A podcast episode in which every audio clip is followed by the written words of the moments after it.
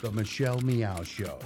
Your A through Z, covering the LGBT, LMNOP, and everyone in between show. And now here's your host, Michelle Meow.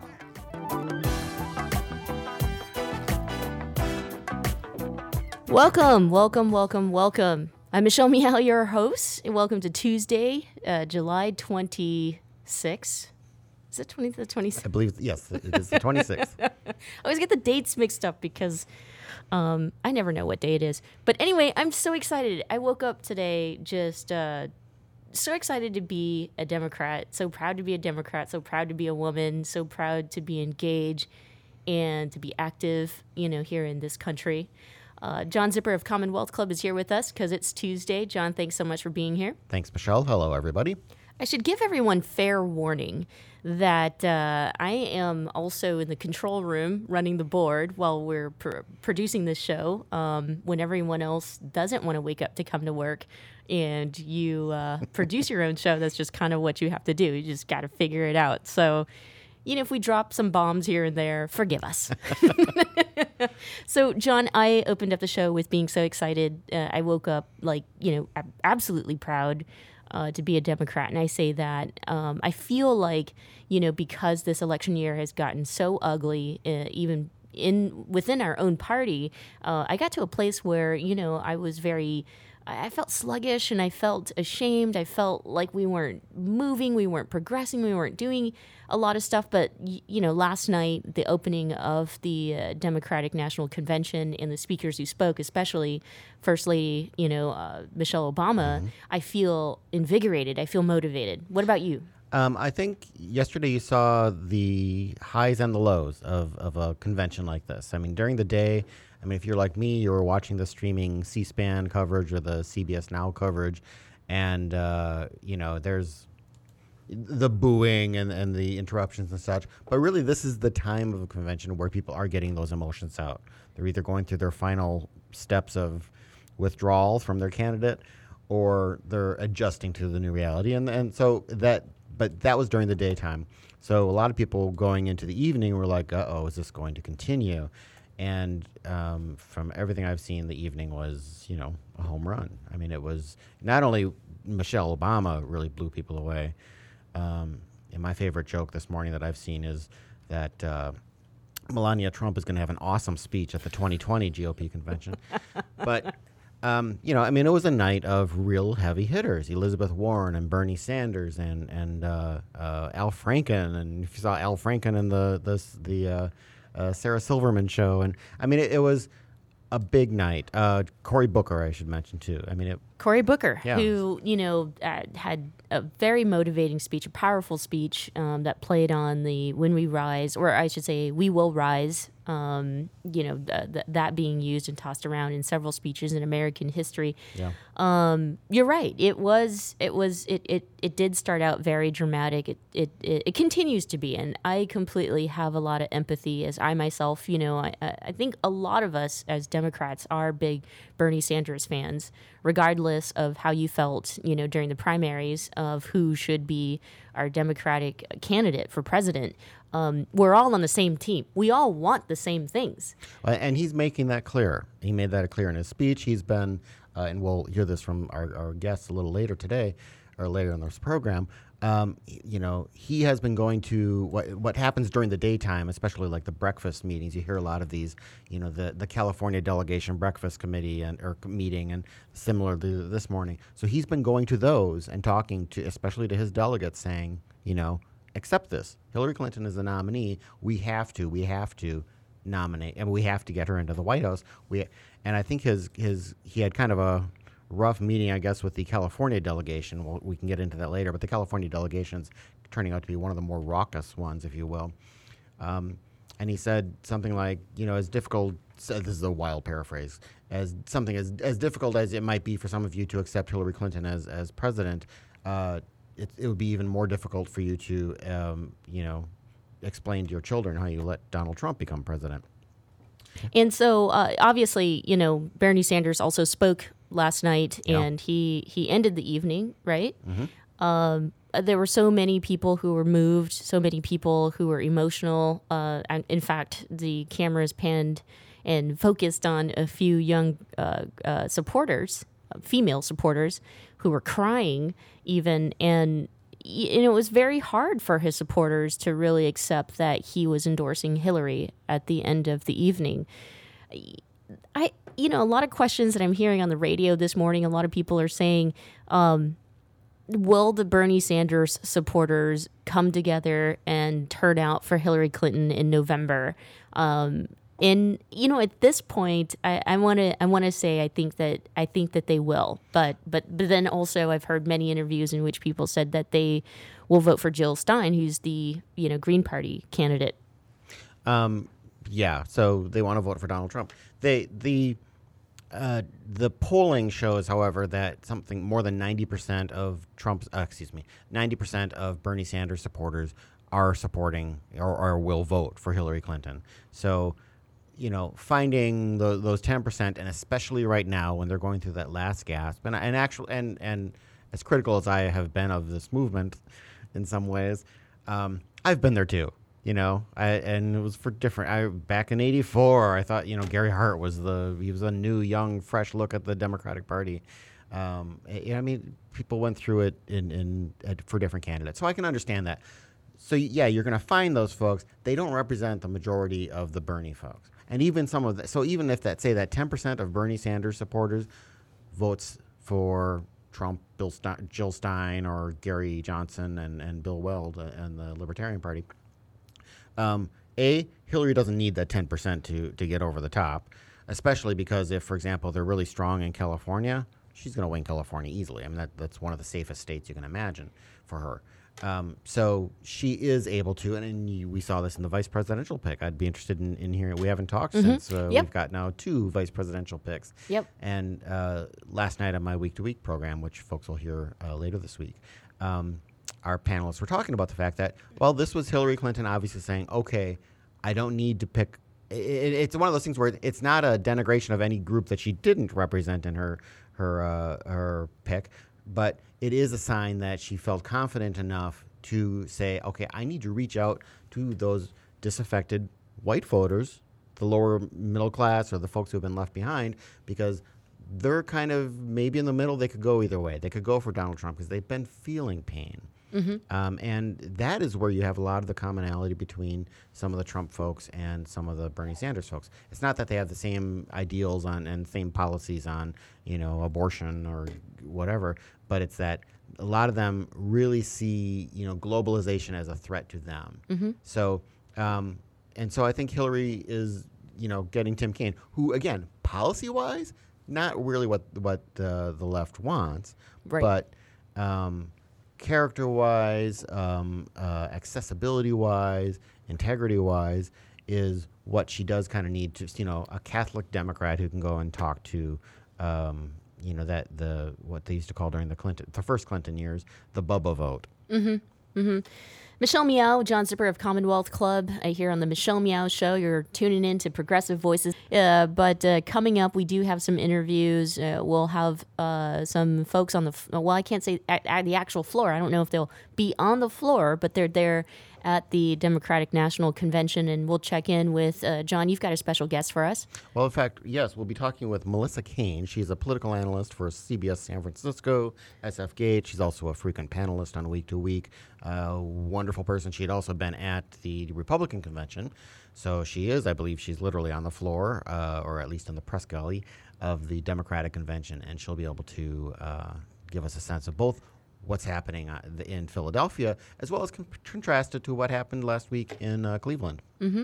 And then in the second half of the show, we've got political activist Lane Hudson, um, who I'm excited to, to speak to. And he made some incredible points about what's occurring within the Democratic Party.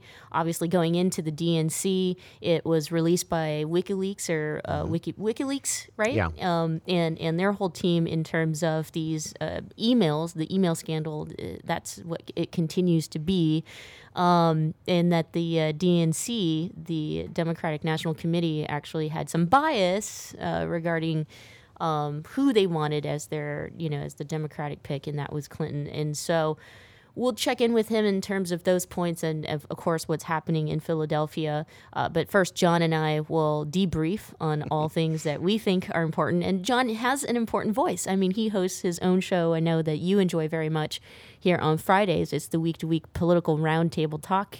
And John is with the Commonwealth Club, which is the longest running public affairs forum in California, right? In the world, literally. In the world. Um, John, I wanted to, to to break this down in terms of how we got to a place where Hillary Clinton all of a sudden um, has become un- unpopular with some in the Democratic Party or with us Democrats or liberal mm-hmm. people or progressive people. Uh, you know, this woman has had an extensive uh, political career and starting at 16 years old, which I think I was I, I, I mean, I don't even know if I was born. Well, yes, I think I was. I was only a few years old, maybe. I don't really actually know how old she is, but the point is that she's got a long, long, long political career. And from what I know with with politics here in America, there's no way that you can have a perfect track record. Meaning, you're going to upset somebody somewhere, sometime along that path. Certainly, you're going to, and she has been active enough and on some enough hot button issues that she's managed to get enemies kind of across the board. And um, also, and this is why tonight will be very interesting to watch how Bill Clinton is received. Again, he's going to be received rapturously by the the vast majority of people there, but again by some of the, the Bernie Sanders folks, many of whom have, have not been longtime participants in the Democratic Party. They don't know how this is working. They don't know you know, okay, this is where you kind of start to shed those those uh, the passions and rally behind. They will, I think, by the end of the, the, week, and as we're already seeing in the evenings, they're they're they're getting there or they're being shouted down. But Bill Clinton, don't forget, he was the guy who he part of this movement, the Democratic Leadership uh, Conference. I think the C stood for DLC. Um, who in the 80s and then in the 90s were talking about moving the Democratic Party from the left a bit more toward the center. So, um, and the argument was look, if we're not in office, we can't do anything. And if we're in office, we can push progressive goals, but it's going we have to know how government actually works. We can't just sit around, stamp our feet, and um, you know expect it to happen. Um, so he, of course, got elected thanks to Ross Perot run, pulling away some votes from George uh, Herbert Walker Bush, and uh, uh, you know, served two full terms, uh, uh, went down even with all the drama of the Clinton years, still has gone down as one of the more popular. You, know, he's regularly listed as one of our more popular political figures today. Um, but so Hillary Clinton gets some of the same animus that some folks on the left had for Bill Clinton, which was, hey, you know, we don't want you sitting down with Newt Gingrich and hashing out a deal to uh, curb welfare. We don't, you know, you're you're too hawkish on foreign policy and stuff like that. At the same time, and this is interesting, and that we saw this actually during. Uh, uh, sorry to, to monopolize this, but I mean, we saw this during the 2008 primary campaign between Hillary and Barack Obama. And the Obama folks were saying Hillary is too polarizing. Sound familiar? She's too polarizing. She won't be able to work with Republicans. Mm-hmm. And of course, they were counting on the fact that people weren't paying attention to the fact that Hillary does work with Republicans. Right. She got into office a, as a senator from New York and would she could work across the aisle. She was working with people who helped impeach her husband. And I don't think it was just because she was still mad at Bill. I mean, she's she knows how to do that. She knows you have to compromise in order to get something out of it. And over all the time, you've still seen her her priorities of women and children you know, disadvantaged, underprivileged, mm-hmm. um, at home and abroad. Those are her issues. So um, that makes some folks on the right who maybe are disagreeing with her on those issues, and it makes it angry at her, and it makes some folks on the left who think that she's compromised too much, you know, gotten too close to the Goldman Sachses and others like that in order to be there. And um, the fact is, she is there, af- right. you know, a- after all this time, right. and she's she's earned it. She's got, you know, it, uh, like her or dislike her, and uh, listeners can like her, or dislike her. You can be Republican or Democrat, but no one can say seriously, I think, that um, she's unqualified to be on the stage as a nominee and potential president of the United States. Mm-hmm.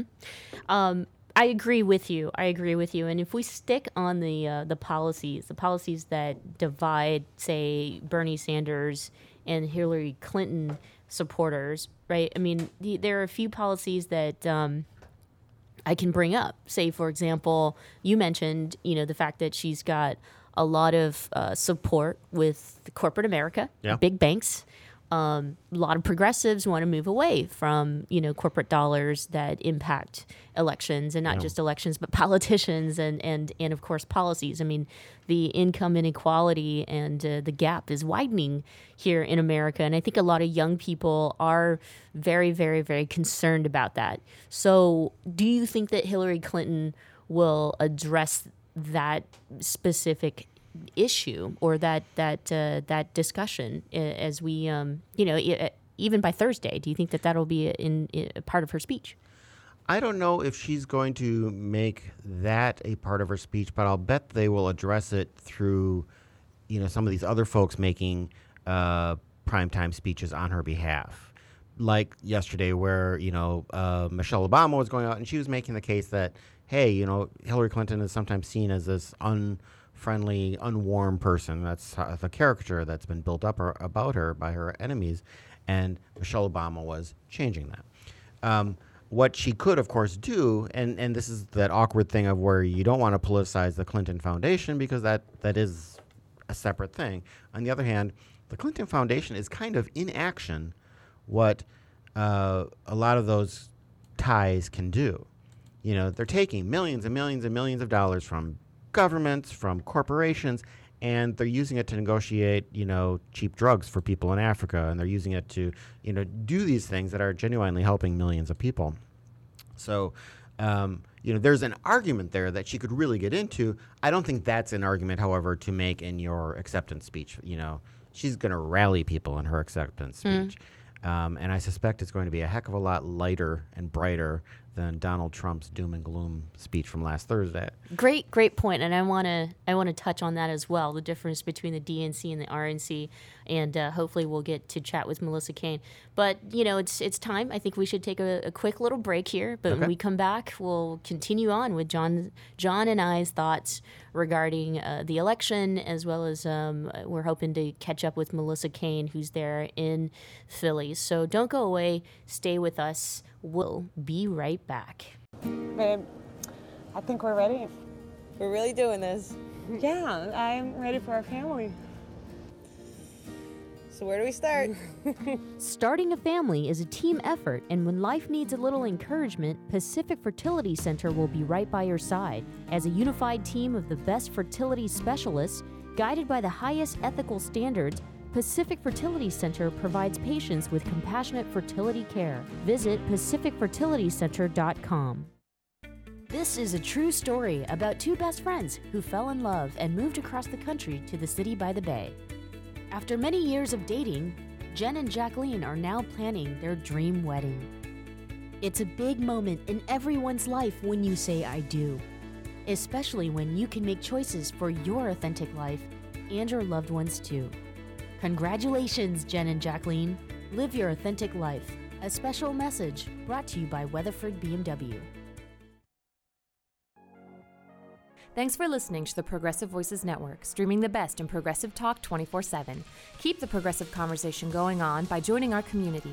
Each week, we send out an email that covers important things taking place in the Progressive Voices Network and throughout the progressive world. Be the first to know of upcoming shows, schedule changes, exclusive programming, and more. Simply go to progressivevoices.com and sign up for our mailing list. It's that easy. ProgressiveVoices.com. Thanks for listening and thanks for joining the Progressive Voices community. And now, back to the Michelle Meow Show.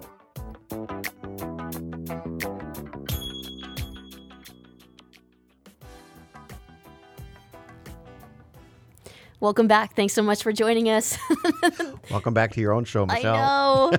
I'm Michelle Meow, your host. John Zipper of Commonwealth Club is here with us. And uh, we're just kind of breaking down our thoughts regarding the election as well as the uh, opening day of the Democratic National Convention, which today will be the second day. Um, and uh, I'm behind the scenes today as well as hosting the show. So if you're hearing a little bit of a lag, all that good stuff. That's because I'm rolling around trying to press buttons. you gotta do what you gotta do. Sure. This is the whole thing about you know the uh, the, the the the part of America that I enjoy the most, in which you have the opportunity to make your dreams come true. I still very much believe that, coming from an immigrant family, and so when Michelle Obama spoke last night and talked about how great this nation is, you know, I really got to a place where it almost felt like I- I was a little down to be American. Um, to be honest with you, there was there was a lot of shame in it. That's coming off from from all the horrible things that were happening, um, as well as the Republican National Convention. I mean, I I certainly was depressed, and it really felt like I mean, really, Americans are believing this guy who has no real plan. If you listen to anything and everything he has to say, e- even if you tuned in, you know, and gave uh, 60 minutes, uh, 10 minutes of, uh, you know, of that show that they did with uh, Mike Pence, his vice president pick, and uh, and and Trump, nothing he said had any weight to it. There there there is no plan. It's all just fear mongering, in my opinion. Yes, and I want to throw in there. So I'm sure we'll be talking more about the whole DNC uh, email thing. All the stuff that's coming out now about how the hackers apparently were from Russian intelligence agencies Oh yeah, and that. and that, um, and uh, the, I saw some article, and I apologize, I don't remember where. I don't remember if it was Talking Points memo or Politico or somewhere else, but it was talking about all the personal debt or business debt that uh, Donald Trump has with Russian lenders, because he, of course, couldn't get loans anymore in the U.S. Um, so he's heavily in debt to Russia. He is promising things like, oh, NATO doesn't need to defend its eastern border with Russia. Russia is actively um, subverting governments in Central and Eastern Europe, not just cyber spying, like getting, you know, they, they infiltrated the emails of uh, the entire German government, basically. Um, but have, you know, funding these right wing populist movements. So Donald Trump is exactly what Putin wants. And so I think we're going to see some more of this. I don't think Hillary Clinton's going to make that case again, but um, I think others certainly will because that's that's scary. Mm-hmm. To have to have uh, one of the major uh, political lead- people up for an actual nominee for president of the United States, who um, basically is, is the wish fulfillment of, of a, an authoritarian leader in, in Moscow. That is scary. That is scary. You know, I heard. Sorry, I'm scaring you again. I'm sorry. You wanted to feel good about being American. I know. I Michelle woke up. Obama, Michelle Obama, I Michelle woke Obama. up feeling so positive. Uh, but you know, in looking at the progress that we've made as a country, uh, you know, eight years ago, she's right. I was a, a lesbian, non-conforming Asian American woman who did not have, you know, as many rights and or acceptance as a an individual as I do today. Uh, eight years ago, you know, most of my friends were living off unemployment checks. I mean, it starts getting scary. I mean, if you know one or two in your life who, you know, got laid off or whatnot, I mean, that's what unemployment is there for.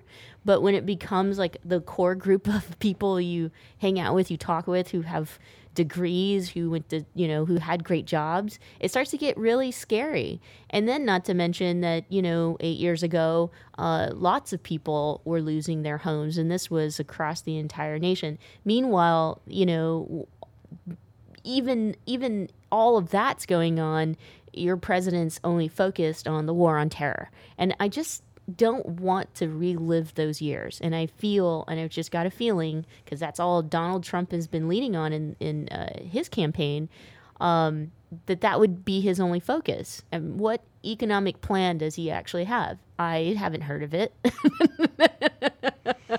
uh, even even fighting the war on terror, when Lesley Stahl, you know, kind of went in at him like what does that mean does that mean more troops in middle eastern countries like what does that actually mean and he says we're going to war we're going to war we're going to war um, but but yeah, so there's lots to talk about here and what's at stake. And I, I don't want to be that, you know, uh, Democrat that wags my fingers in front of a lot of people's faces. And I get that there are a lot of people who are upset. Uh, but at the same time, my fear is that the media will spend uh, the spin, the fracture within the L, or not the LGBT. I'm sorry, I'm so used to saying that the Democratic community or the Democratic Party and our voters, and and kind of use that uh, against us that we are fractured, that we're we're not united. Um, but like you said, you know, this is where uh, t- typically or traditionally people get their feelings out, right, at the uh, the first or second day of the convention.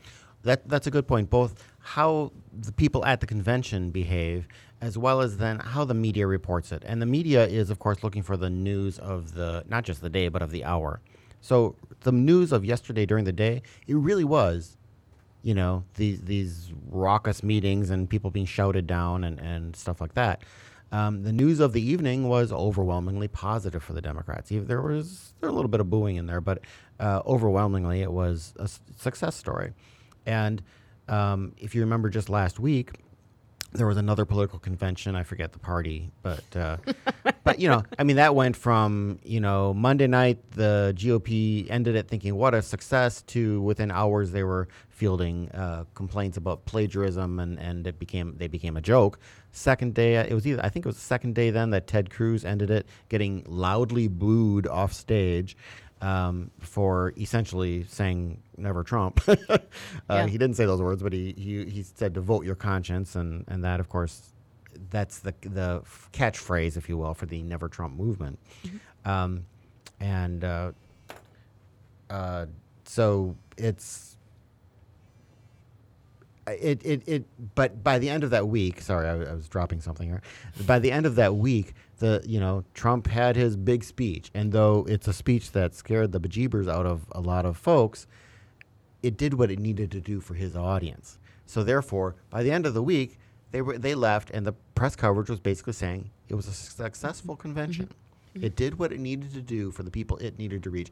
It was never going to reach out to centrist Democrats and, and the LGBT community and, and stuff like that. It was trying to nail down support among the people that it's been reaching all this time. Now, speaking of the RNC um, in Cleveland, you know, we didn't have a chance to talk about this, and it's been talked about a lot. But uh, Peter Thiel, the eBay found or eBay, uh, PayPal uh, founder and also Facebook investor, um, you know, he spoke at the Republican National Convention, and then Donald Trump also mentioned the acronym LGBTQ and making a promise that he would take care of us. I don't really know what that means, but um, you know, I I, re- I I didn't buy it. I didn't buy it. It sounds like we've got Melissa though, who's there in Philadelphia. Should we give her a call? Yeah, why don't you give her a call and uh, we'll have her on in a little bit. Um, we uh, it was interesting because last night we had someone on my panel who is a Republican who um, uh, was at the Republican convention working behind the scenes. He, he's a political consultant, and he was saying that, um, and he's mm, he was on John Kasich's team, if you will. Uh, so he's he's not a hard right. He's not a Trumper, but he was saying so he was there. He was on at the convention floor, and he said when Peter Thiel was talking about how he was proud to be LGBTQ or whatever, uh, or whatever his exact words were, I don't remember. Uh, he said there was loud, loud applause. He said it was accepted, you know, very happily, and that when Donald Trump stumbled across the whole LGBTQ thing, he said that also was met with really loud applause in in the in the uh, convention center. So that's actually a good sense of how sometimes things appear differently on TV than on the convention floor and behind the scenes. And of course, he's going to have different uh, expectations for it uh, there than someone sitting, uh, especially from the other party, sitting at home watching it on TV. So. Um, interesting to, to, to see. We'll see if that uh, plays out in any difference in how uh, the Republicans um, of uh, you know uh, deal with LGBTQ issues. Um, and I think that's the case we've seen the Democrats immediately start talking about. And then just last night, I noticed uh, some speakers were making that point that uh, it still really matters what you do, what policies you do, Uh, you know, is Donald Trump actually going to be pushing uh, marriage equality and other topics, or is he going to be well? He's going to be pushing Trump steaks and Trump uh, Trump towers and things like. So what it really kind of comes down to is there's a lot of uh, lot of noise being made at the conventions. Uh, so Michelle, do we have uh, uh, our our caller on? We do. I'm excited to announce that we've got Melissa Caen on the phone. Melissa, thanks so much for joining us. Thanks so much for having me. So Melissa, are you literally on the floor? Or are you at a nearby uh, location somewhere? I'm nearby. They're actually doing some sound checks on the floor, so it's kind of loud right now. Okay. And they're going through sort of rehearsing some music- musical numbers for later, so it's uh, hard to hear in there. so I walked out to the side. so the musical numbers that'll be Bill Clinton's speech tonight, right? He's going to come out singing and dancing. Uh, the new, well, Bill Clinton's speech, and of course the actual final delegate count. I mean, tonight at 4 p.m., uh, 4:30, when they gavel in, the first order of business is to start counting the votes. So tonight we'll get the official nomination, and on Thursday she sort of officially accepts the nomination. That's, that's the dance we do at conventions, right? So Sure. tonight, uh, you know, day two, they count the votes. They officially sort of request that she be the nominee, and on Thursday she officially accepts. So the vote count tonight is uh, is going to be exciting, and then um, on uh, and then later tonight, yeah, Joe Clinton's going to speak. And I don't know about you, but I remember in 2012 uh, he gave uh, a very impassioned speech, really made the case for reelecting uh, Barack Obama at that point, and so a lot of people regarded that as the best speech of the Democratic convention that year. I thought it was so, the best speech um, of the entire campaign, really. Honestly, I mean, it, it was a Arguably, right? fantastic speech. It was. he really, he really um, methodically sort of went through point by point and, and, and made the case. So, you know, we're uh, I think all excited to see if he'll be able to uh, to bring those chops to bear on uh, on this election. Sure. So obviously, a lot of the talk yesterday was about all of the the the Bernie backlash thr- throughout the day. Uh, in the evening, it, it kind of coalesced around some major speakers and such. But what was it like to actually be there? Because watching it on TV, uh, well, yeah, on TV or streaming, it was like, oh my gosh, this, this thing looks like it's about to roll off the rails. But you've been at other conventions. I mean, was is this kind of normal sharp elbows coming to terms, or was is something else going on there? Well, so uh, look, having a, a small group of disaffected people is not unusual, right? In, in from the Republican side, we of course had the Ron Paul folks in 2012, and and even this year, um, you know, other never Trump people at the Republican convention. What makes it more interesting here is that you know 46% of delegates are Sanders delegates. That's about almost 2,000 people in here who are Sanders delegates, and not all of them are screaming and chanting, um, but you know you can get a large number. Uh, in contrast, for example, Ron Paul, his folks were about there about 200 uh, of, of his folks who were at the Republican convention and caused a bit of a disturbance. So the order of magnitude is a little bigger here than than we've seen um, in, in other cases. Um, I can tell you, it did not look like it was coming from a broad swath of Bernie supporters.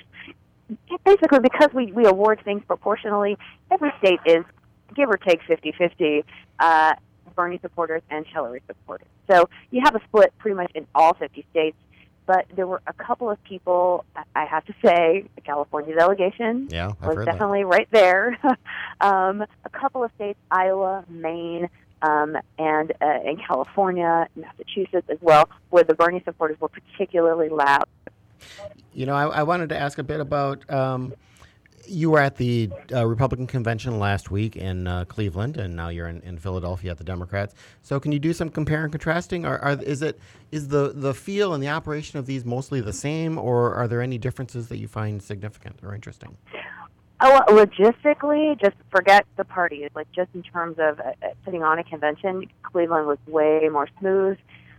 Philadelphia's been a bit of a mess. I have to be honest. Mhm. Um, and part of it has to do with the fact that we're at a you know a, a, a center that is very far removed from uh, a downtown or a city area. In Cleveland, you sort of were in Cleveland, and you walked out the door. Outside of security were bars and restaurants, etc. Here, the perimeter is about a mile wide. You, ha- it's impossible to get in. Literally, it changes every single day how you have to get in. You're trying to get, you know, people have cars or people taking taxis. You have no idea what entrance you can go in or you can't. There's no food in here. Like I just can't begin to tell you like what a disaster from a uh, logistical standpoint Philadelphia has been. again, politics aside, Cleveland just was very smooth, smooth and well well run convention. Sure. Um, that all that aside, um, there, uh, you know, it, it is interesting the the contrast because you've got two nominees who are really well known, right? You've got people who you know in the room that feel very strongly uh, against. Uh, against their own candidate, right? So, um, so that's been interesting. But here's the thing: on the Republican side, when the Cruz people started chanting and cheering and making noise, they were immediately swarmed by these sort of security guys. Right. And they're not—they weren't police, but they were just sort of designated you know, shushers basically, who would sort of swarm them and, call, and quiet them down and sit them down.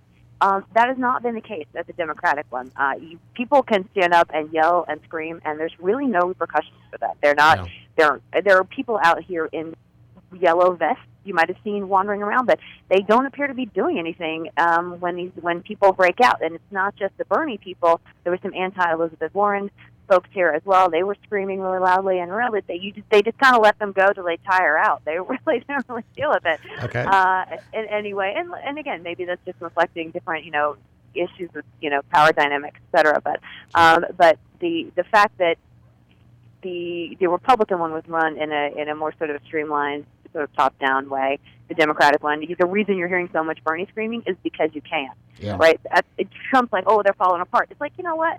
The tr- the Cruz people might have gone on longer too if you hadn't formed them. You know, Yeah. so, Right. so they, they have a little a little more leeway Sure. here. Well, um, and yeah, I was just going to one more question because we have to go to our next guest soon. Um, but my one time at a national convention was covering the Republican convention in New Orleans in 1988, and I remember being at some press conference, and because I got there late, I was like stuffed up by the door near the stage, and in walks in George Herbert Walker Bush, I think Dan Quayle, and two feet away from me, and he stood there the whole time was Donald Trump. So, just quickly, oh. who are some of the big names you've seen there? Maybe surprising people, or people you wouldn't ex- you think, oh, they come to political conventions? well, there's definitely been some celebrity sightings here. Susan Sarandon has been here. Um, Eva Longoria. We saw um, Rosie Perez. Mhm. Elizabeth Banks is here today, uh, and in addition to Demi Lovato and the other musical guests. So uh, yeah, I mean, of course, the Democrats have the benefit of, of having a, a a large celebrity constituency to, to draw on. Um, nerdy, nerdy celebrities, the like people I love, uh, are I've this morning I like totally fangirled um, Frank Luntz, who is a pollster for CBS. you know, he does a focus group, and I was Oh, like, yeah. oh, I was like, and, and it's, it's weird because it's really tacky to do that in like the media hall. Everyone's supposed to be cool in there. It's supposed to be like a safe space for famous people, and I was like, this is so tacky. But I have to say, I have to say, I really love the work you do. Uh, so there's a lot of like nerd celebrities. Like I saw David Brooks the other day in the hallway.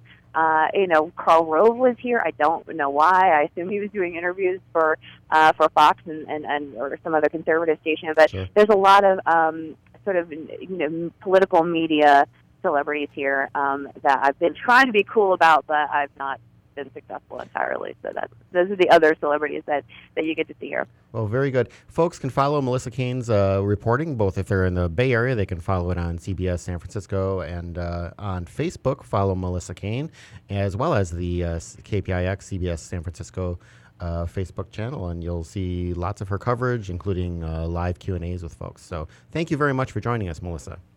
Thanks so much for having me. I appreciate it.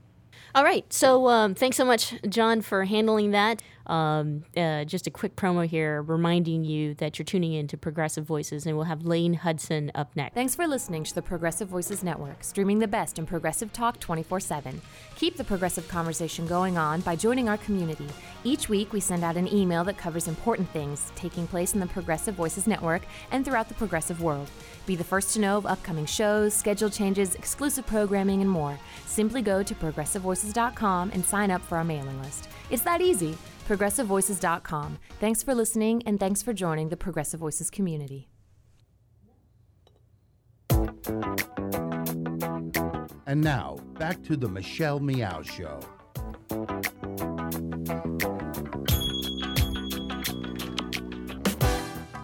Welcome back. Thanks so much for joining me. I'm Michelle Meow, your host. This is fun. It's like musical chairs, and uh, this is this is giving me a lot of practice to be what do you call that multitaskful. Multitasking, you know.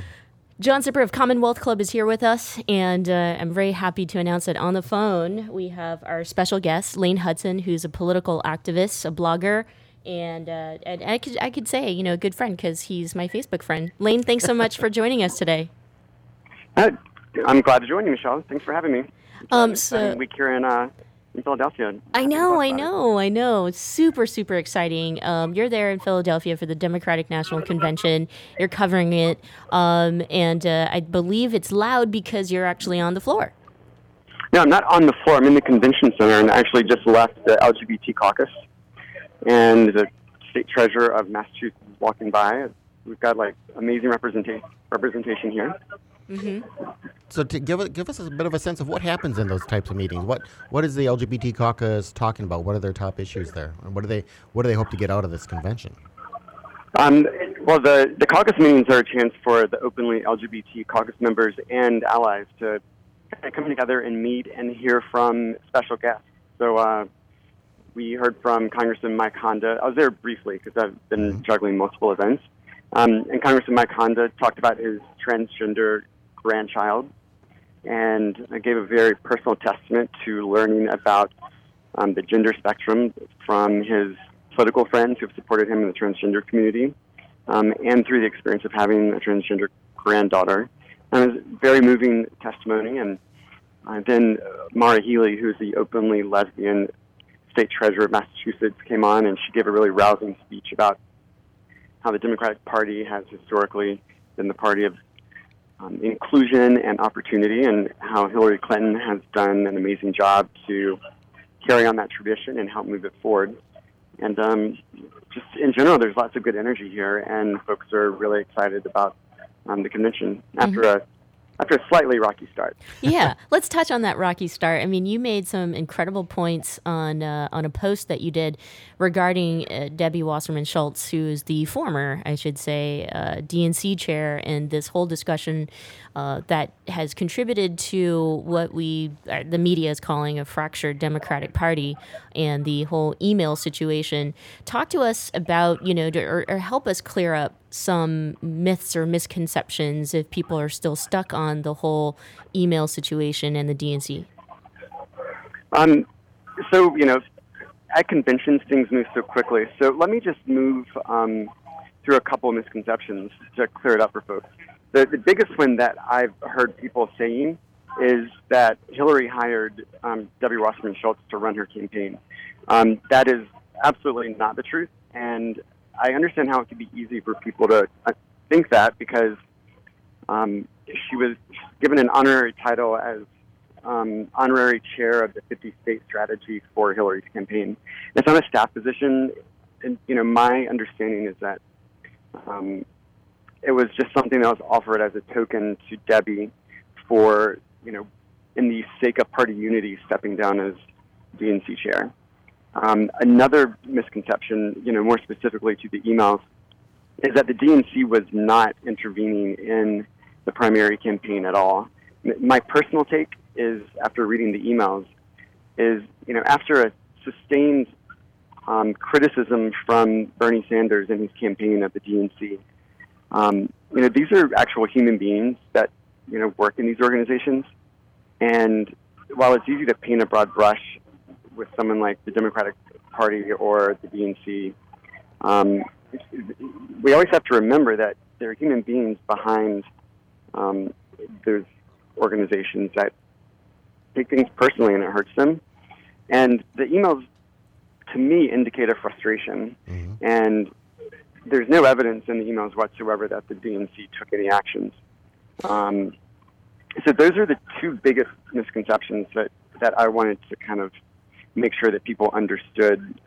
Um, because I know in the age of social media, things can spread so quickly. I think those Um, are I think those are good points, and I, I think probably before the end of time, we're all going to have our email uh, accounts hacked sooner or later, and, and hopefully not by Russia. But um, or we already have. Gosh. Well, I mean, exactly. I, don't even But- know how I would know. but just I mean, no one is going to come off as if they've never insulted somebody in an email or written something negative about someone else. I mean, like you said, we're we're human. That's one of the ways we do it, and it certainly was awful timing. But for heaven's sakes, th- they're ultimately to me the story is who hacked it and why. Um, Yeah, I, I mean that that's an you're totally right. And some people say it's a distraction to point this out. And let me give a little bit bigger picture of why who hacked it and why is important, mm-hmm. hmm. and and why Robbie Mook um, decided to go on to CNN and ABC and tell the world that it was Russians who hacked the DNC's email and stole those emails. And this was reported, you know, not this was reported several months ago when the hack actually occurred, and it wasn't a part of Hillary's campaign at all at the time. Mm-hmm. But the folks who looked at it, the experts said that the signature of the hack had a Russian IP address and that it had all the hallmarks of a Russian state um, hacker signature. I, I'm not well versed in these terms and stuff, but before the emails were given to WikiLeaks and then released on the eve of the convention starting, we already had evidence and experts saying that it was a hack done by Russian state actors. So this wasn't something that was just invented by Robbie Mook um, right before the convention started. He was just saying what the experts had already said. right. And and there's a larger narrative here, and the reason why it's really important is because Donald Trump has expressed very admirable views of Vladimir Putin and other kind of um, leaders around the world, past and present, who are dictators and who consolidate power and kind of diminish or destroy democracy. And he has senior people in his campaign who have very close ties to the Russian government. He made changes to the Republican platform to make it very pro Russian. And he said publicly that he would not live up to our responsibility to NATO if Russia attacked one of the former uh, Soviet republics that are now a part of NATO. Right. These are all very, very serious things. And we need to look at the whole Russian subplot here as a whole. And that's what's really important. And do you think people will bring that up this week in any speeches, or they'll leave that to kind of be pushed during, you know, explored more during the campaign? I'm I'm not entirely sure. I think that it'll be explored more throughout the campaign. I I don't know that there's going to be a whole lot more about the national security issue, and I'm not sure that the campaign wants to delve too deeply into it. Yeah. Um, this week is about unity, and you know helping you know Bernie Sanders supporters feel like they've been heard, and that many of their concerns have been addressed, and putting forth a positive vision for the country um, in stark contrast to what we saw last week in Cleveland. And so I'm sure that we'll get deeper into the Russian issue um, as the campaign unfolds and when we're like with audiences that will understand it more and when the media decides that they'll actually decide to look at a bigger picture instead of you know just a quick story of the day that flames division and you know plays on the distrust of others. Sure. Well, so you're you're there in in the belly of the beast, as they say. Um, you must be talking with lots of Bernie Sanders supporters. Are they as as adamant and and and unmoving as as you know the coverage made it look yesterday, especially during the daytime, or are you you seeing a lot more nuance and, and humanity behind it? Um, well, I'll tell you, this is this is my fifth convention, and I've seen a, a lot of things happen um, over time. And what what I've observed here has been a little bit different from prior conventions. And part of the reason is that Bernie has brought a lot of new people into this process, and many many of the folks who were involved in his campaign, it was their first campaign they've ever been involved in, and this is their first convention they've ever been to. And over the course of the campaign, there was a lot of distrust zone about the Democratic Party. Uh, and so this is kind of like a crash education for a lot of folks. Yeah. Um, this is no longer, you know, just standing on a street corner trying to get someone to vote for, for you. And, you know, the, the 57 contests we had, the primaries and caucuses in the 50 states and the seven territories in, in D.C. Um, this is you know, kind of a carefully scripted event in in many ways, and lots of people who want to be a part of this process can't because they're not delegates or Bernie isn't able to include, you know, the thousands of people that are on the streets um, coming into the convention. So the folks that I've spoken to, that I've talked to in the convention hall and such, universally, first of all, it's their first convention. Yeah. And I can understand their disappointment because I remember my first campaign that I was super involved in. And when we lost, it was like an intensely personal loss, and it was hard for me to process and understand. And I speak to you now from I've been, you know, involved in politics now for almost 30 years. Right. I mean, since I was eight years old, I've been been involved in politics. So, so I think even in the course of this week, that the folks that are delegates are are learning, like that it's super important to kind of take the wins where they got them because make no mistake, Bernie had a very successful campaign. Yeah. And I don't mean to be condescending in saying this in any way, but he did far better. I mean, he says this himself. He did far better in the campaign than anyone thought he would. Mm-hmm. And he's piled up significant victories. He won a lot of states. He won a lot of delegates. He got more representatives on the standing committees at the Democratic Convention than any prior challenger who didn't win the nomination. Um, he got significant concessions from Hillary and her own proposals.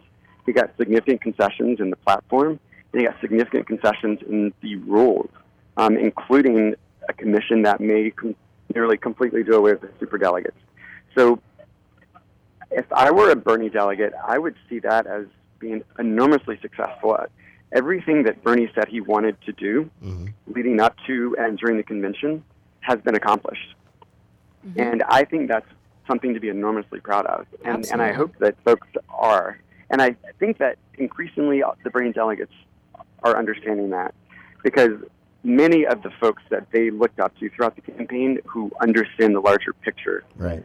of defeating Trump have been making the case. You know, yesterday, the speakers were largely folks speaking to Bernie supporters um, and trying to make the case that, you know, the, the very simple presentation was between Al Franken and Sarah Silverman, two Right. comedians who were on either side of the primary campaign, and, and they talked about it, and then Paul Simon saying Bridge Over Troubled Water.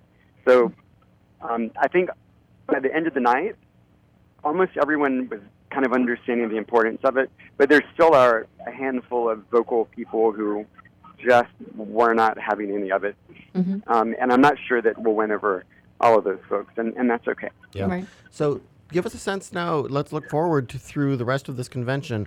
What are some of the high points? What are you either excited about or really kind of anxious to watch it happen and take place? I mean, later today, for example, there will be the roll call. Is that is that when you're actually there on the floor? Is that exciting or is that all just mind numbing going through the steps? What are you looking forward to?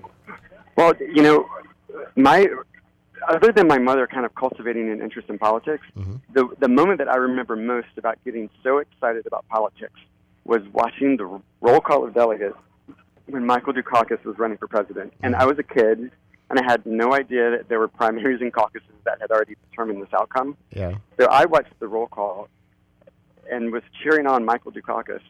And, you know, oh, they voted for him. Oh, they didn't. And I didn't know what the outcome was. And when he won, I was just so excited. so I've always had an affinity for the roll call. Yeah. And I know in recent history there's been kind of this desire to have unity and unanimity on the roll call. Yeah. And I don't think that's necessary because people worked really hard in their campaigns and, you know, delegates were elected and I think they fully deserved the right to cast those votes for it. Um, I don't see it as anything that's divisive. I see it just as people ca- casting the votes um, the way they're supposed to be cast. Yeah. And um, there's no reason for it to be divisive, and I hope it's not. One, one thing to consider in how it plays out is that delegates for each campaign are not kind of separated separated out. We're separated by states, and so in any given state, you've got Bernie delegates and Hillary delegates. hmm So you have you have that dynamic, and it, it lends itself to more civility. Um, so, like last night, when you had some some of the Bernie delegates being um, you know, interrupting and, and stuff like that, you had their fellow delegates from their home state who were trying to have them not interrupt the proceedings. So, so that plays out in a way that maybe people don't understand it. Yeah. Um, so when the roll call of delegates happens, you know, whoever their delegation chairman is is the one who announces um, the delegates, and and usually like, you know, other delegates throughout the hall will cheer when you know votes are announced for one candidate or the other. So it, it'll take a while. It, it's something that doesn't happen quickly, hmm um, but I think it should be just fine. I hope it is. Yeah. We got one last question for you, Lane, and it- and uh, I know we should let you go to experience the exciting time in Ph- Philadelphia. I um, woke up today feeling, you know, just uh, just uh, plainly put, a very proud Democrat. Um, just by the speeches that were given last night by First Lady Michelle Obama, by Cory Booker, by I mean just just about everyone. Um, kind of, I know that today Bill Clinton is set to speak. Uh, you've, like you said, have been in politics for a long time. Have worked in the uh, uh, with Bill, you know, when he was president. I mean, what are your thoughts in terms of what he might address and what he will say? Well, listen, I've never been more proud to be a Democrat. I've watched this party become a true progressive party um, in the spirit of FDR and you know, providing opportunity and inclusion for all. It's been really staggering the progress that I've seen in the past 10 years, even, and what this party's become, and, and our prospects for winning the White House and winning at least one House of Congress, maybe two, on what is the most progressive agenda that the Democratic Party has ever had. I mean, last night we saw more diversity on the stage in 10 minutes than we saw at the entire Republican convention. And, you know, I, like most Democrats, believe that there's so much strength and diversity in learning from each other. And we're going to see a lot more of it this week. I was just at the LGBT caucus, which we talked about.